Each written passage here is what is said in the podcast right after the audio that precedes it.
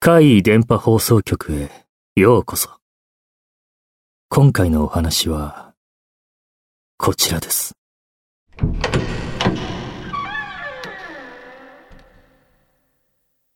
優しい看護婦さん。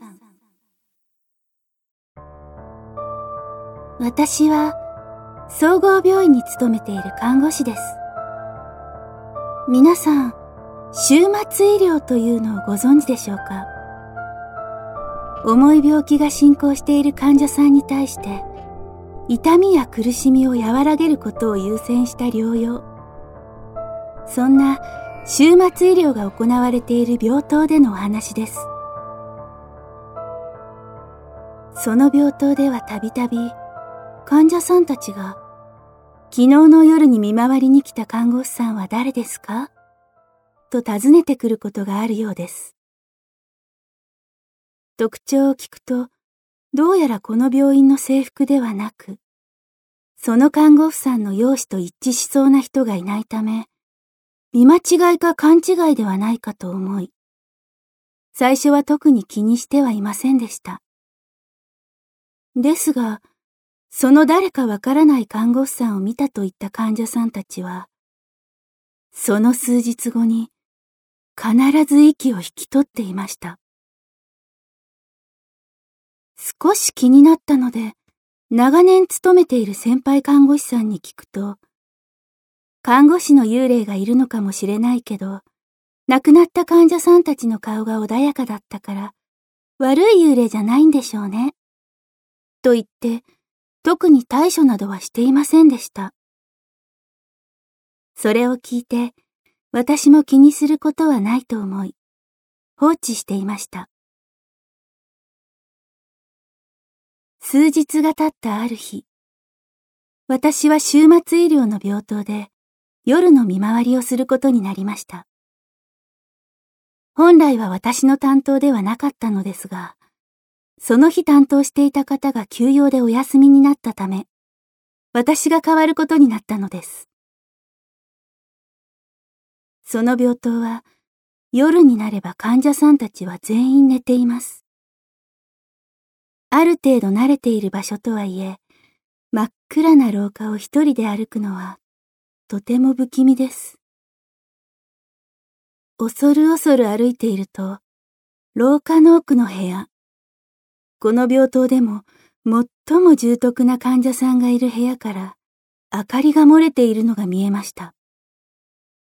私はおかしいと思い、そっと近づき、戸の隙間から中の様子を伺いました。そこにいたのは、ベッド付近の明かりに照らされた寝ている患者さんと、その頭を撫でている見知らぬ看護婦さんでした。ですが、すぐにわかりました。顔全体こそよくは見えませんでしたが、今まで何度か話に聞いていたあの看護婦さんに間違いないと思いました。そして彼女は患者さんの頭を撫でながら優しそうな顔で何かを囁いていました。私はもちろん恐怖もありましたが、あんなに優しそうな顔をしているのだから、今までよく頑張りました。もう頑張らなくていいですよ。というようなねぎらいの言葉をかけているものだと思いました。私は神経を研ぎ澄まし、彼女が囁いている言葉を聞き取ろうと集中します。すると聞こえました。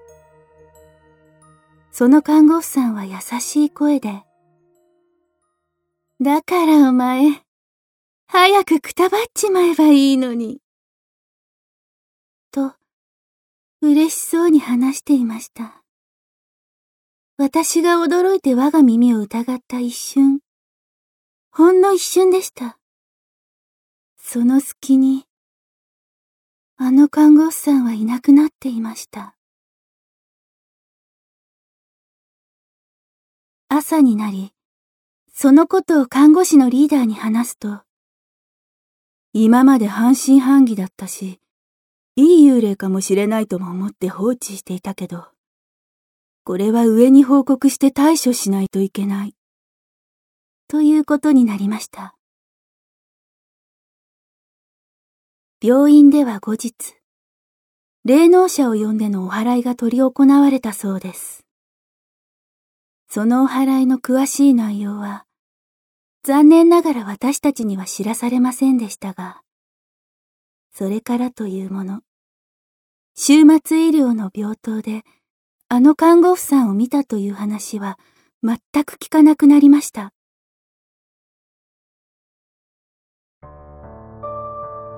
後で調べてみたところ、私が見たあの看護婦さんが着ていたナース服は、どうやら昭和の時代に使用されていたものである可能性が高い。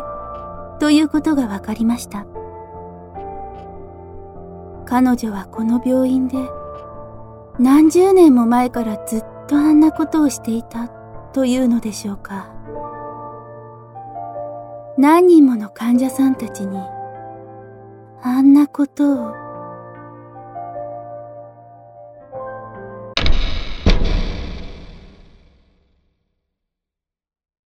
いかがでしたか？次は、あなたの身に起こったお話を聞かせてくださいね。